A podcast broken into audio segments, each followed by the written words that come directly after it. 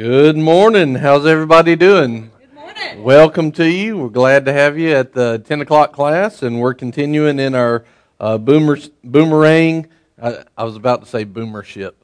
Uh, our membership. That's a new one. That's a new boom name. That's awesome. our Boomership 101. so, membership class is a part of our membership. Uh, what's required, but it's more. It's a uh, ability gives you the ability to get to know Boomerang and what we're all about and what we're doing, where we're going, all that kind of stuff. So we want to jump right in today and uh, let's let's jump into it. This is part three uh, called strategy. And in this class, most of you have heard this before, but I want to mention it again. The reason that we give this class is simply because we have a destination that we're heading towards. That Boomerang has, God's given us a vision. We're heading towards a destination. But everybody has different destinations. Even sometimes they're the same destinations, but different paths. And so our job is to follow the path that God's given us so that we can get to where we're going at the right time in the right way. And so the whole point of this class is to one, show you where we're going, two, show you how we're going to get there. And uh, we use that airport example where, where, you know, if you went to the airport and you wanted to fly from Charlotte uh, to New York, you don't just go to Charlotte Douglas Airport and go to any gate and jump on any plane because your odds of getting to New York without reading the signs and seeing how they're going to get there is not very good. So it's also maybe they're going to fly and have four or five stops to get to that place that you don't want to. You want to go straight there. You want to stay right on the path that God has. So this class is designed to lay that out. So this is called strategy. And let's go to the first slide and it says, "Who are we trying to reach?" And uh, 1 Corinthians 9:22, it it says it in in many different ways. I like this in the Living Bible. It says, "Yes, Whatever a person is like, I try to find common ground with him so he will let me tell him about Christ and let Christ save him. Uh, another version says, I become all things to all people that I might share Christ with them. And so, what we're looking to do at Boomerang is we're not trying to please everybody. We're not trying to um, uh, compromise at all. We do not compromise the word, period. The Word is the Word. It is what it is. And if we don't like a piece of it, that's probably on us, not on God. It's, it's right because it's God. So we're not trying to compromise that, but we are trying to be good fishermen. Kind of like a fisherman uses, he casts a wide net or he uses a bait that the fish uh, will want to chomp on. Okay? So what we're looking to do is we're looking to not be a part of this world. We're in the world but we're not of it. We're not trying to pick up on its systems and its ways. We are here to govern and bring the rule of heaven into this world. That's a totally different thing. And when we do that, here's what happens. We want to come in and we want to find ways. How can I connect with different people? How can I connect with different people in this world? And guess what? They got all kinds of different worldviews, right? One of the things that Paul did, who wrote this at one point, was he went into an area and he was reading their literature and reading about their gods. And he found in their literature that they knew that there was a God, but they didn't know his name. And he said, This God is the God I'm telling you about. The only issue is he's God over everything else. He is, there are no other gods above him. And so as he went into it, he, he found a way to connect with that people. He didn't compromise the message, just like Jesus didn't compromise when he came to the earth. But he found common ground. Jesus came into the earth as well, and he found common ground with mankind so that he could share uh, the gospel and the good news of the heart of the Father with mankind. So this is what we're doing. This is part of our strategy here at Boomerang. Now, in the next slide, I want you to see this because this is something that we ask of all attenders, whether they're members or not. You are a snapshot of God. And you may be the only snapshot that somebody ever sees. Now, what does that mean? That means I don't care what you're going through, I don't care what's happening we got to do this. So eh, we ask everybody that ever comes to Boomerang, this is what we want to ask of you. You need to remember love at all times because you never know when somebody is getting a picture of God through you. You never know how it's affecting. You never know how, if we're not in love, it can affect the service, which affects the snapshot. Remember love at all times. So we ask attenders to do that all the time. Remember the love of God. No matter where you are or what you're doing or what you're going through, you may be the only snapshot of God they ever see. Our, uh, one of the things that you'll see is that force at Boomerang is not practice.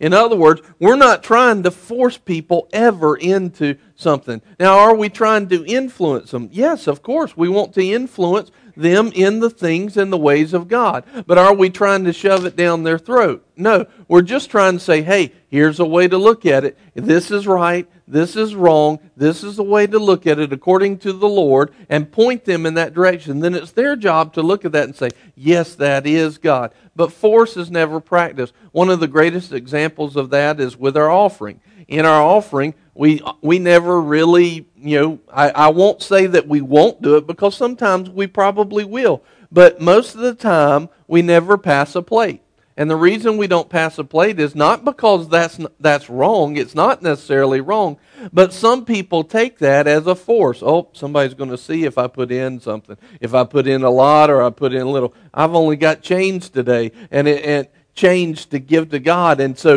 it it it might make them feel bad and force them to give more, right? We don't want them to give more because under force. The word says to not give under compulsion. In other words, we don't want to compel people to give by force. We want them out of the love of their heart to give. And so we adopt this principle in everything that we do. We're not trying to force anybody into anything. We're trying to get them to the place where they start doing the right things and the things that God wants them to do out of the love of their heart because they're remembering God's love at all times in their decisions when they're here, in their decisions when they're at home, in their family, in their decisions everywhere in anything that they do. So force is not practice. Our design is oriented in practical application. in other words, one of the things that we're doing and part of our strategy is not to really teach you theory. We want to teach you practical application. We want to teach you the reality of God's love and the reality of His design and desire to reach into our lives and be very real. Well, those things become very real as we head into a proper godly relationship, as we establish a godly family, and even in our families at home, we have a godly family. In education, we need to grow up in God in service. We need to serve and in sharing. We need to share our faith. And so our strategy, this is a statement that we that we have. We believe that building balanced, godly commitments to relationship, family, education, service, and sharing will promote healthy, joyful, and full lives. So what that means is this is as we go forward, in each individual family and life, what we're looking to get inside of that family is godly relationship. We want to teach them to have a godly relationship with and fellowship with God. We also want to teach them how to have a godly relationship and fellowship with each other. So we're talking about an individual basis that as we do it and grow up as individuals, the whole body starts to put these things together and it promotes health in this body. The next area is family. We want to help each person to have godly family values. Okay? The next thing is godly education. We, we don't just want to teach people facts, uh, we want to teach them the truth. Okay? We don't want to just teach them, you know, we could come in here and every Sunday we could teach them, you know, about all kinds of different things that the world has to offer and, and this is a fact. We could teach them physics, you know, we could teach whatever. We're not looking to teach just facts. We're teaching we're looking to teach godly truths. And as we grow in that education, it promotes a healthy lifestyle and a healthy full life, a godly service and godly sharing, like outreach, evangelism. We want to share our faith. This is a part of being healthy and well balanced. You'll see these things uh, in Mark 12, verse 30 through 31. It says that one of the great commandments is you must love God with all your heart, soul, mind, and strength, and love others as much as you love yourself, or love others as yourself. So you'll notice here in these uh, slides that those yellow words are important. And you'll see that the balance that we're looking for to promote a healthy body of Christ comes straight out of the Word. In the next slide is uh, Matthew 28 19 and 20. And it says, The Great Commission Go, go. All right, you notice that word's in yellow. Go. You got to do something, you got to be about it. You, you don't just sit. It's like we've been in the Be the Light series, and the, the first part of our key scripture was arise. You must go into action. You don't just sit back and these things will automatically happen to you because if it's the will of God, it'll happen. He's already told you what His will is. Get up and arise. Get up and go. Okay? So go. Do something. Go to the people of all nations and make them my disciples baptize them in the name of the Father and the Son and the Holy Spirit, and teach them. So in this, we have go, make them my disciples, baptize them, and teach them. Here's, here's several keys. Our next uh, verse is Ephesians 2.19. I, and I love this verse in the Living Bible. You are members of God's very own family. You are members of God's own family. And I, here, I love these. And you belong. You belong in God's household with every other Christian. You belong. You have a place that you belong. Our job is to find that place. If boomerang's it, great. If it's not, we'll pray with you and, and seek that place for you because you belong in his family and he's got a place for you. And Hebrews 10:25 says, "And let us not neglect our meeting together as some people do, but encourage one another." So here you, again, you have family, you belong, and let us not neglect in the in the slide before we had go and make disciples, baptize them and teach them. The slide before that, we had love God with all your heart and love others as yourself. And if we carry on, you'll see how those five areas of balance come into play. The five healthy areas of balance are to love God with all your heart is godly relationship or worship. This is, this is where we need that relationship and fellowship with God. And loving Him with all our heart means that we take that into every area of our life and we have our spiritual service of worship, which is every decision that we make. To love others as yourself. Well, this is service or ministry. If you're loving other people as yourself, you're thinking about them, you're considering them. The word says consider them over yourself. You know, uh, we, we had a, just a, a thing last night where uh, we could have Nicole and I were making a decision on something, and very easily we could have we had the uh, legal right, I guess you could say, to to take something from somebody. But the Holy Spirit put it on our heart do not do that. Instead, give. Consider them higher than yourself, like the Word says, and give. And this is what we're supposed to do in every area of our life. This is a part of the love of God. It's exactly what Jesus did. Thank goodness He did that for us. Thank goodness He lived by the heart of God and not by what He could just take. Amen? So this is important. And when you start thinking about other people, then what do you start thinking? Well, what do they need? What do they have desires and wants for? And let me put that up front and let me start serving. And this is ministry. To go and make disciples, well, we, we have discipleship as education, which is very important. He said make disciples. So this is an education. But in order for them to be a disciple, they have to be a Christian first, too. So go and make disciples includes the area of, hey, you need to share your faith. You need to evangelize. So this is sharing and evangelism. To not neglect meeting and to baptize is family and fellowship. In other words, come together into the family and then fellowship, not just with God, but with one another. Enjoy the companionship of those whose hearts are pure towards God.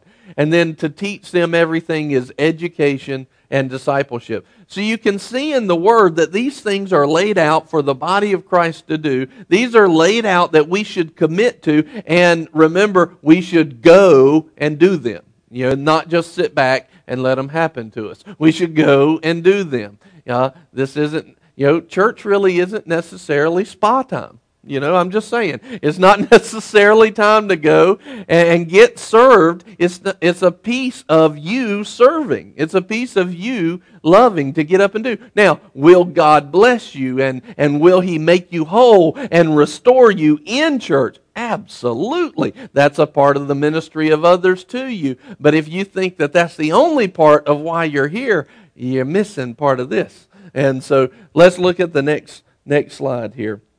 Here are the four commitments that we ask people uh, to entertain and then make their own decision in love uh, whether or not they want to do this. Number one is the membership commitment, and it is simply a commitment to Christ and the church family. In other words, make a commitment. That, that today is almost unheard of in our society and in our mindset. People make commitments. Uh, matter of fact, me and a pastor had a joke about having a membership class uh, because anytime you have a membership class, the majority of people sign up and that's the last time you see them is because as soon as they make a commitment with their with their mouth and in their head then they're gone you know and I've heard that, and I was like, well, that is not going to be at Boomerang, but you know what? I've seen it in people too here. And that, that's just the way that people are today in America. They feel like if they've achieved something, okay, now I achieve membership, and then there's something that switches off in the flesh. And we need to understand commitment because it is a very godly quality and trait. It's very important to your fullness of life to understand that when I make a commitment, I commit. you know, I, I make that commitment and I basically submit myself to the vision of where God has placed me. This is an important thing. And you will not experience fullness of life and fullness of joy without commitment. So the first thing is a membership. I want to commit to Christ. You know, a lot of you, you remember the scripture that says, you know, many will come to me and say, Lord, Lord, you know, we did this, we did this, we did this in your name, and he'll say, Depart from me, I never knew you. Did they commit? They were doing things even for Christ, but the problem was they weren't doing them at his command. They never really made him Lord. They just wanted him to be the ticket puncher for their train to heaven. But they never actually followed what he said to do. Commitment's very important, and we need to understand it, and we need to be in it. And so we want a commitment not only to Christ as your Lord, as the director of your life, but also to the place that God's told you to be. So if it's boomerang, we want you to commit. Hey, and guess what? We've talked about this before. Some days it'll look like awesome. This is the most awesome place. I love this place. And then some days it doesn't look like that because there's stuff going on and there's battles and things and, and stuff and, and maybe somebody you know forgot love for a few moments and you have to say goodness knows i, I can forget it too you know? And so you let go of that and you just forgive and move on. And so that's part of commitment. All right? It says in ephesians 2.19 that you've heard this you are members of god's very own family and you belong you belonging is not just a statement by God, it's not just one part. You belonging is you receiving that in a commitment. You belong in God's household with every other Christian. Number two commitment is the maturity commitment. The maturity commitment is a commitment to the habits necessary for spiritual growth.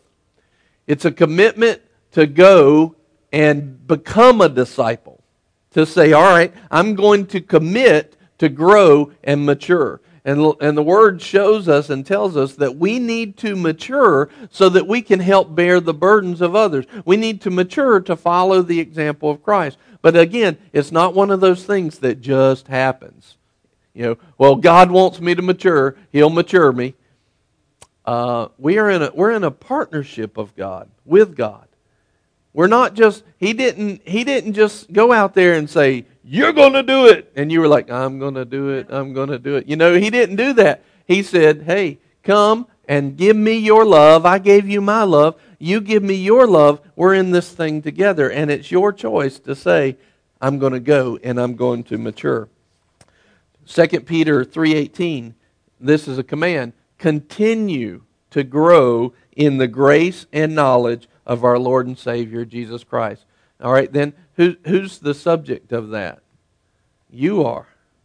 You continue to grow in the grace and knowledge of our Lord Jesus Christ. Who then is the action on? Has God's done his part, now who's the action on to go after it? We. It's our job. So we need to commit to that. Number three is the ministry commitment. This is a commitment to discovering and using my God given gifts and ability in serving God and others. This is a commitment to serve other people. In 1 Peter 4:10 it says, "God has given each of you some special abilities. Be sure, be sure to use them to help each other." Be sure to use them. Again, are you notice the common th- theme throughout the word is our job is to get up and do something. This is why we're here. And we've got we need to make commitments to go and do those things. This one is we need to make sure that we get up and serve. Number 4 is the missions commitment. It's a commitment to share the good news with others and multiply your knowledge and gifting in Christ in others. So in other words, we don't just leave it alone. We don't just serve the people we know, you know. We don't just commit to a church and then do nothing, right? We, we don't just, let's, let's go back. Number one is the membership. Number two is the maturity. So we don't just come to a place and, and do nothing else. We don't stay at home and don't commit first. We commit to that place. Number two, when we get to that place, we actually listen and grow, right? And we mature. Number three uh, is we minister. So we sit here, we serve people, but we don't just serve the people we know. A part of going and making disciples is taking it to new people, people that we don't know. And again, we're in that same place where our job as believers is to go and do something. So there's the missions. Is again a commitment to share the good news with others and multiply your knowledge and gifting in Christ in others. Acts 1 8 says, And you will be my witnesses for me to the ends of the earth. Now, we'll change gears here and we're going to talk about baptism, the meaning of baptism. These are a couple of things. The baptism and the Lord's Supper is a couple of ordinances. Uh, a lot of times they're misunderstood. A lot of times they're made into something you know huge and and uh, complicated and dynamic that they were not designed to be. They're generally pretty simple things, but they have powerful, powerful results if we'll learn what they're for and apply them correctly. So let's talk about baptism first. Why should I be baptized? Number one, to follow the example set by Jesus. In Mark 1 9, it says, and At that time, Jesus came from Nazareth and was baptized by John in the river. You know, our, our job in Christ is to follow the example of Christ in all things. He's our chief and prime example. So if we see him doing it, we should be about it as well. Well, he was Jesus and he was using all his power. You telling me that God wants me to move in the same kind of power that Jesus did? Yep. sure. Star to you, gold star for the day. Why should I be baptized? Because Christ commands it when he said, Go and make disciples and baptize them in Matthew 28. Why should I be baptized? It demonstrates that I really am a believer. Acts 18:8 says, Many of the people who heard him believed and were baptized. Now, what's the meaning of baptism? This is important right here. Uh, in 1 Peter 3:21, it illustrates the humility and my absolute need to appeal to God. This is, this, to me, this is one of the biggest points of baptism right here. It illustrates that I have an absolute need for God and I cannot do it without Him.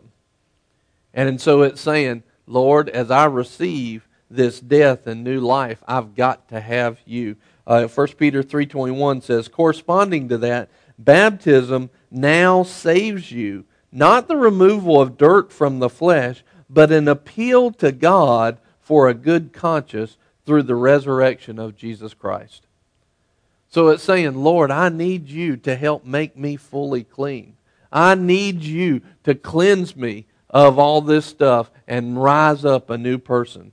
which goes into the next. What's the meaning of baptism? It illustrates Christ's death and resurrection. In 1 Corinthians 15, 3 and 4 says, Christ died for our sins, he was buried, and he rose again. So again, we're following the example of Christ.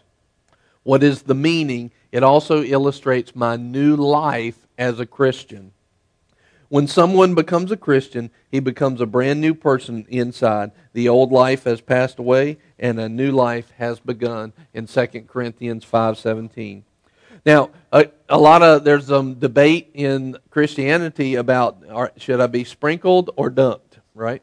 And um, we, we, we would be a dunking church. And the reason for that is uh, because Jesus seems to have been baptized that way. It says in Matthew 3:16, as soon as Jesus was baptized, it says he went up out of the water. Okay? That gives us the idea that he was up or underneath the water and now he had to come up out of it. It looks like he was. Now, I won't say that that's 100% proof right there, but it is an example. It's a witness. And then it says it looks like every baptism in the Bible was by immersion. And then uh, it says in Acts 8 38 and 39, then both Philip and the man went down into the water, and Philip baptized him.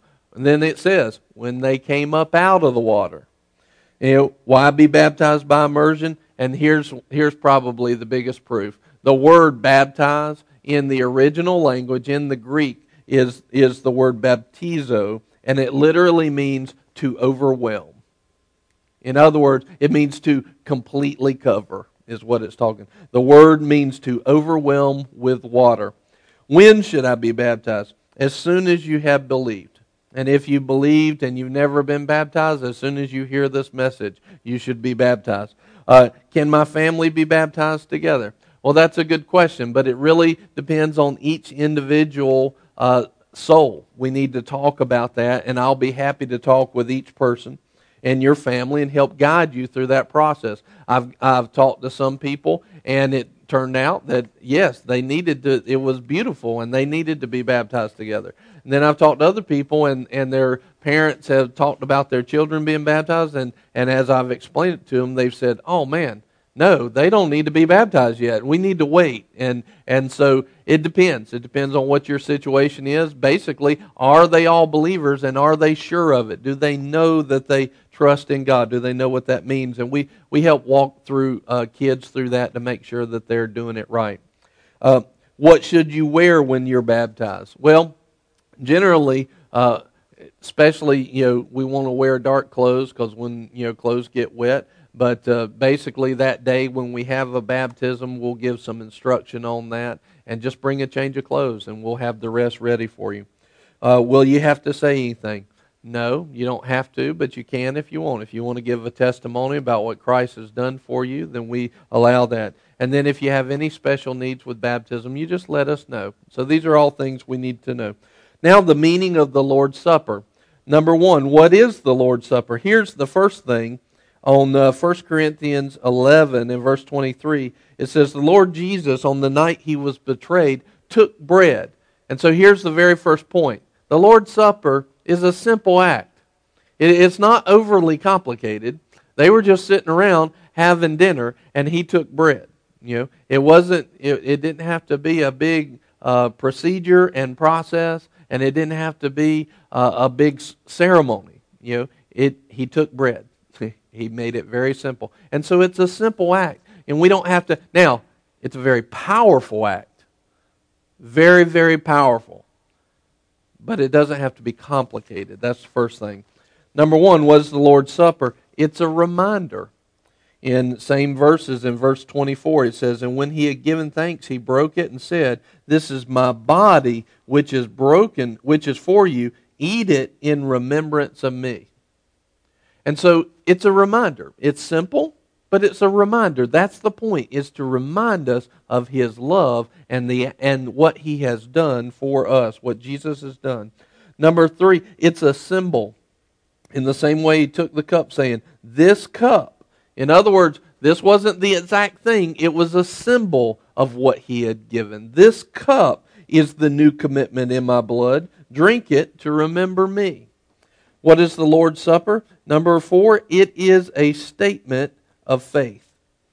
For whenever you eat the bread and drink the cup, you proclaim the Lord's death until he comes back. You're proclaiming it for yourself. So it's a statement of faith. Who should take the Lord's Supper? Well, it's only meant to remind what Jesus has done for those that believe. Now, anybody can look at it right then and say, "Well, I believe, accept Christ," and now they can they can take the Lord's Supper. But it's for believers. And this is very important because 1 Corinthians 11:29 says, "Anyone who eats and drinks without recognizing the body of the Lord eats and drinks judgment upon himself." In other words, we need to esteem it. When it says recognizing it, it's esteeming what took place when God shed, when Jesus shed his blood and let his body be given for us. It's esteeming that. So, how do you prepare yourself? Well, in 1 Corinthians 11 27 through 28, it says, Therefore, whoever eats the bread or drinks the cup of the Lord in an unworthy manner will be guilty of sinning against the body and the blood of the Lord. Well, that doesn't sound good. That's not a place I want to be in. So, what do we want to do? We want to make sure that we're not unworthy. And what does that mean? Well, the ne- very next verse is the one I just read. We want to esteem what he did, we want to remember it. It says this, and, and this is very important. It's not my job to tell you whether or not you're ready. Why? Because the word says the person, a person, ought to examine himself before he eats. So it's your job to examine yourself in your heart and say, Am I esteeming this properly? Am I putting proper respect and reverence on this? Have I accepted the Lord as my Savior? And they should do that before they uh, eat the bread or drink of the cup. Now, the last question is how do I. Uh, how do I prepare, or how, when and how often should we observe the Lord's Supper? Jesus never said when or how often the believers should observe the Lord's Supper. There was no thing. I remember one time somebody got in an argue, argument with me uh, because we didn't serve the Lord's Supper at every single service. You know, well, that's not in the Bible. So, but they had grown up doing it that way, and they thought I was being unholy by not doing it. And uh, it wasn't that. It's just that it's not laid out when to. I think it's important for us to do it on a regular basis because we should constantly be esteeming the things of God. But what you're looking at is for your heart. I know somebody else recently uh, told me that they uh, got in trouble and got kicked out of a church because they took uh, the Lord's Supper for themselves at home. Well, that's not biblical. That, that's not, that's not, it's for any believer that wants to remember and esteem uh, you know what Jesus has done. So there's a lot of things that man has put in there, but it's simply remember, it's a simple act. It's a reminder and it's a symbol for us to proclaim who we are in Christ and remember what He has done. And at this time, Boomerang serves the Lord's Supper generally on the first Sunday of each month. And that's the end of our class. Lord, we just thank you so much for your love and your, your power to help us be who you've called us to be. Lord, thank you that you give us the ability to move into your things, and we praise you for it. Thank you for giving us Jesus. Thank you, Father, for giving us Jesus when we didn't deserve him. Thank you, Lord, for all of your blessings, and we praise you and love you. In Jesus' name, amen. Amen. Looking forward. It's going to be a good service, so let's get ready. Thank you for joining us.